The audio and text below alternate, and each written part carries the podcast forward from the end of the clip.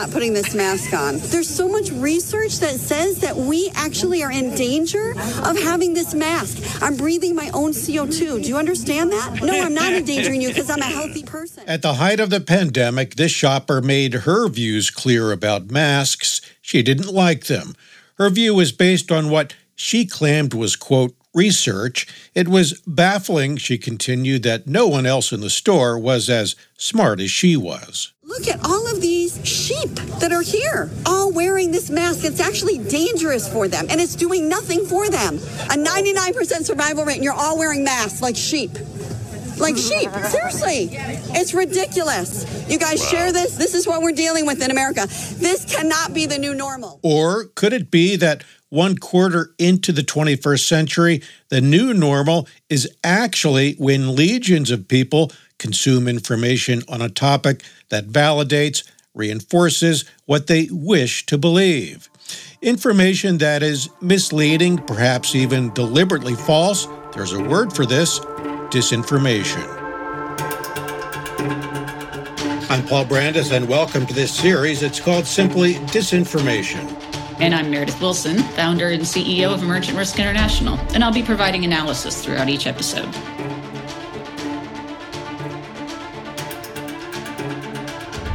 The COVID 19 pandemic hit America like a freight train, flattening the economy, wiping out 22 million jobs in February and March 2020 alone.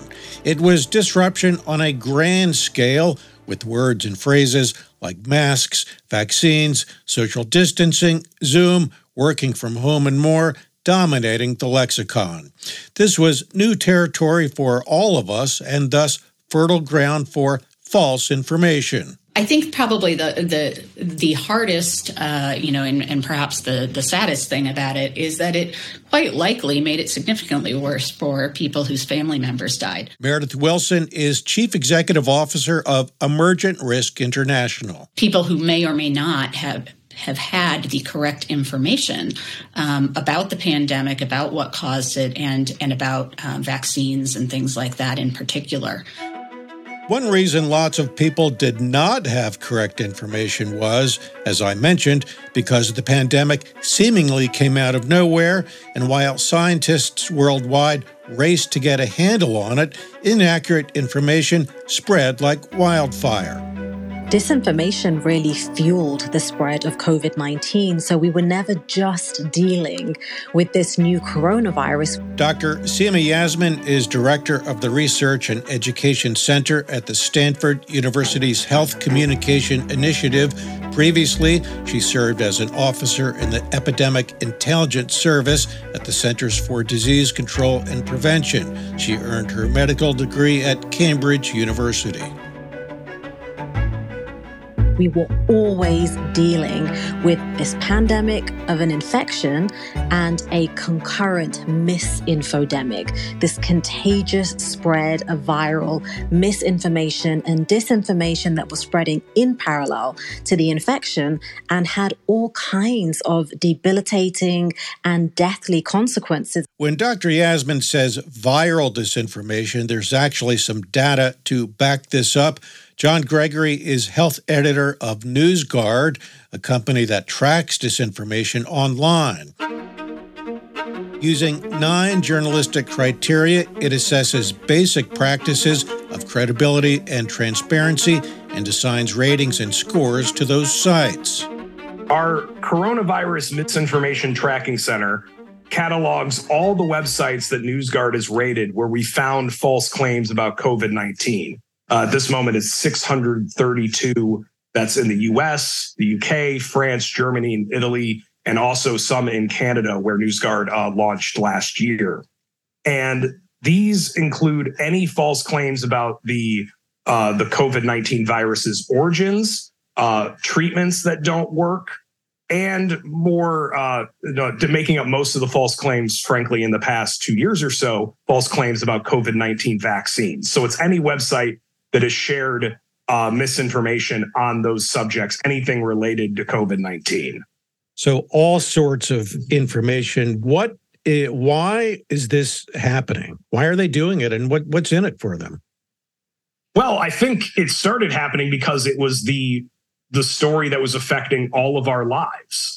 And even misinformation sites have to go kind of meet their audience where they're at in their own lives. And if that's affecting your day to day activities, it's affecting you know you going to work, seeing your family. That's going to be the subject they talk about, and their role is typically to whatever the the reliable um, general news media is saying. They need to tell you why their narrative is wrong and counter it. And that usually means sharing false claims, misleading claims. And because this was dominating everybody's life at the time, uh, that's that's where they went. Why on earth would they do that? I mean, you have a leading news organization, as you say, that's making its best effort to get uh, the truth or accuracy, uh, life and death facts out. Why on earth would they want to counter that with stuff that's not true?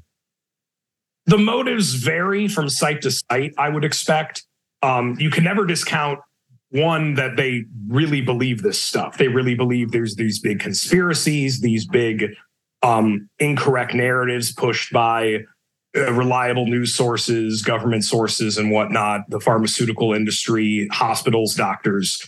You can't discount the fact that they believe in those sort of vast conspiracies. Second is a profit motive. They want to get clicks. They want people to come to their websites and then click ads that drive revenue to them. Or in some cases, the misinformation is the product by sharing what they see as you oh, the secret real information to their audience. They may get them to pay 5, 10, 15 bucks for subscription, for donations, uh, buy merch, all those sort of more direct revenue generators besides ads.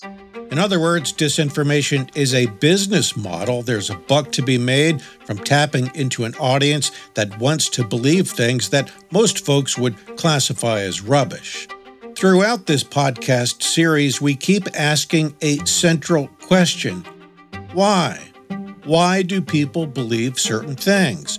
In the case of the pandemic, Dr. Yasmin of Stanford wrote a book called What the Fact, where she traced the origins of disinformation. She says the sheer velocity of the pandemic helped false narratives take root in my book, What the Fact, trace back some of the Facebook posts, some of the tweets or the TikToks to find out where did they come from, but also what havoc did they cause. And you can literally find people who said, I didn't wear a mask because I heard about this new pandemic and I just thought it was a hoax. Okay, well, why did you think that? Because Facebook said so. Well, who on Facebook said so? Oh, I'm not sure. It was so many people on Facebook that I was seeing on my timeline saying it's not real. And then those people ended up in the ICU, and some of them died, some of them made it out alive, but very unwell, some of them disabled for a long time. So we can never dismiss the fact that when you have a public health emergency, when you have a crisis, there's a, a vacuum of information, especially early on People are seeking answers for which scientists just don't have the answers yet because it's early, because it's a novel virus, because these things are being figured out. Into that vacuum come the snake oil salesmen and women who purport to have all the cures and all the answers. We're left very vulnerable at times of crisis to being susceptible mm. to the lies. Healthcare disinformation is hardly new, of course. It's also a worldwide phenomenon, and as we'll see, can latch on to any event. We'll discuss this after this short break. This series on disinformation is a co production of Evergreen Podcasts and Emergent Risk International, a global risk advisory firm. Emergent Risk International, we build intelligent solutions that find opportunities in a world of risk.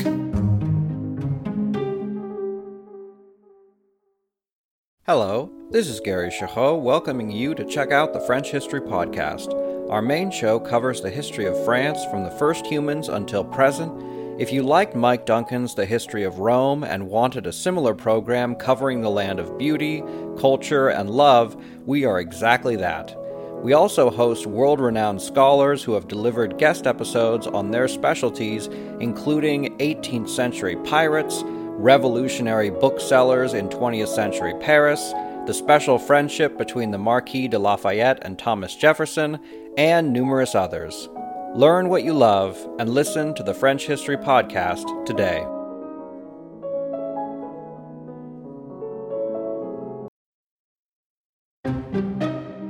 Welcome back. Deadly as the pandemic has been in America, it has been utterly devastating elsewhere. In Romania, for example, the per capita death rate has been reported as seven times higher than the United States. One reason for that has been a low vaccination rate fueled by politicians like that lady, a new member of the Romanian parliament who took to the streets to urge citizens not to get a shot. It was all maddening for that country's health experts who were attacked as quacks and profiteers.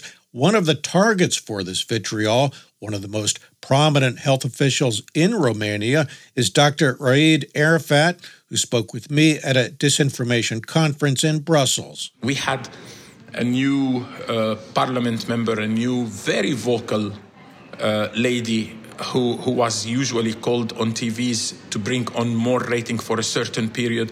And she was really drawing everybody to watch. And she just said things against what we were doing, against vaccination. In return for sharing his medical insights in an attempt to save lives, Dr. Arafat was subjected to personal attacks from politicians and the recipient of threats from citizens. Sounds familiar.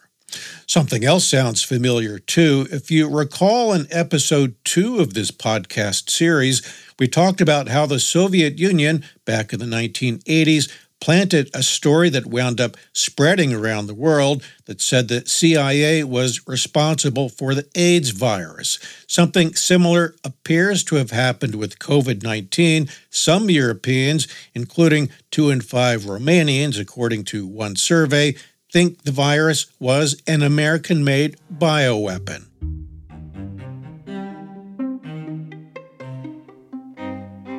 Disinformation in the healthcare space is everywhere. We've been hearing for years about how the basic shot for MMR, that's short for measles, mumps, and rubella, causes autism. It's simply not true. Repeat, not true. But as we've established in prior episodes of this series, people believe what they want to believe. Experts, authoritative institutions, and fact checkers be damned.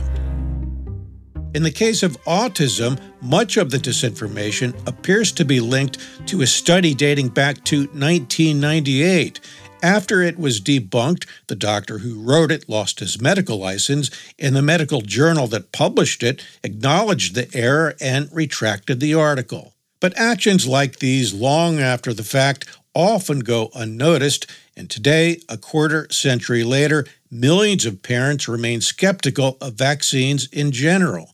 In January 2020, for example, on the eve of the COVID 19 pandemic, a Gallup poll said that only 45% of Americans believed that vaccines do not cause autism in children. The data shows a correlation between education levels of the parents and their belief in the efficiency of vaccines. Conspiracy theorists are everywhere and will latch on to anything as they search high and low for their beliefs to be validated. Personnel anything. have been working on Bill safety Damar Hamlin for the last nine minutes. Hamlin made a hit. He got up, took a couple of steps. Even the collapse of an NFL player earlier this month has been twisted by some who claim that his cardiac arrest was somehow linked to the COVID vaccine. Doctors call this claim ludicrous, but as John Gregory reminds us, we know how these things work. Big, prominent sources of misinformation were tying it without basis to the vaccine. I really think that anything new in terms of a medical event, any new outbreak of disease is going to be blamed on COVID vaccines because that's the narrative that these misinformation sites have decided to go with, no matter the lack of evidence behind that. There will be future pandemics, of course, with variables like migration, climate change, and the ease of global travel acting as possible accelerants. Meredith Wilson warns of another accelerant disinformation. There is a sort of at some point a reckoning where people, you know, and I think this has really definitely happened uh, within American society where people have just said, okay, you do you. Um, but, you know, don't say you weren't warned because um, at some point, there's only so much you can do. Um, people are going to do what they're going to do. The, um, you know, the concern though is always, is there a way to you know, ensure that they actually are getting the best information available and that they are at least aware um, before making decisions um, that, you know, some of this information may be false. And that's the, you know, that's probably the hardest thing that we will have to tackle going forward, um, you know, as we continue to, you know, sort of swim through this environment of, of massive flows of information um, and less and less availability of, of sort of truly trusted and um, you know agreed upon institutions within our government within our, you know within the world. Um, i think that will will probably be one of the, the hardest things that we have to contend with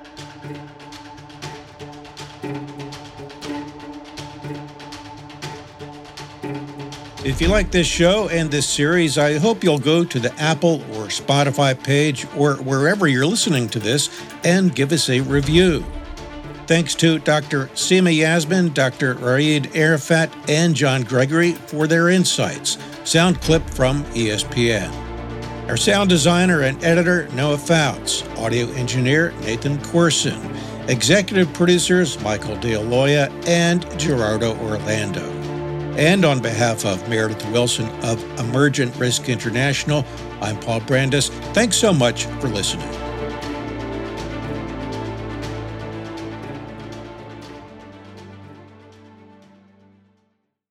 I'm Allison Holland, host of the Kennedy Dynasty podcast. Equipped with a microphone and a long term fascination of the Kennedy family, I am joined by an incredible cast of experts, friends, and guests to take you on a fun, relaxed, yet informative journey through history and pop culture. From book references to fashion to philanthropy to our modern expectations of the presidency itself, you'll see that there is so much more to Kennedy than just JFK or conspiracy theories. Join me for the Kennedy Dynasty podcast.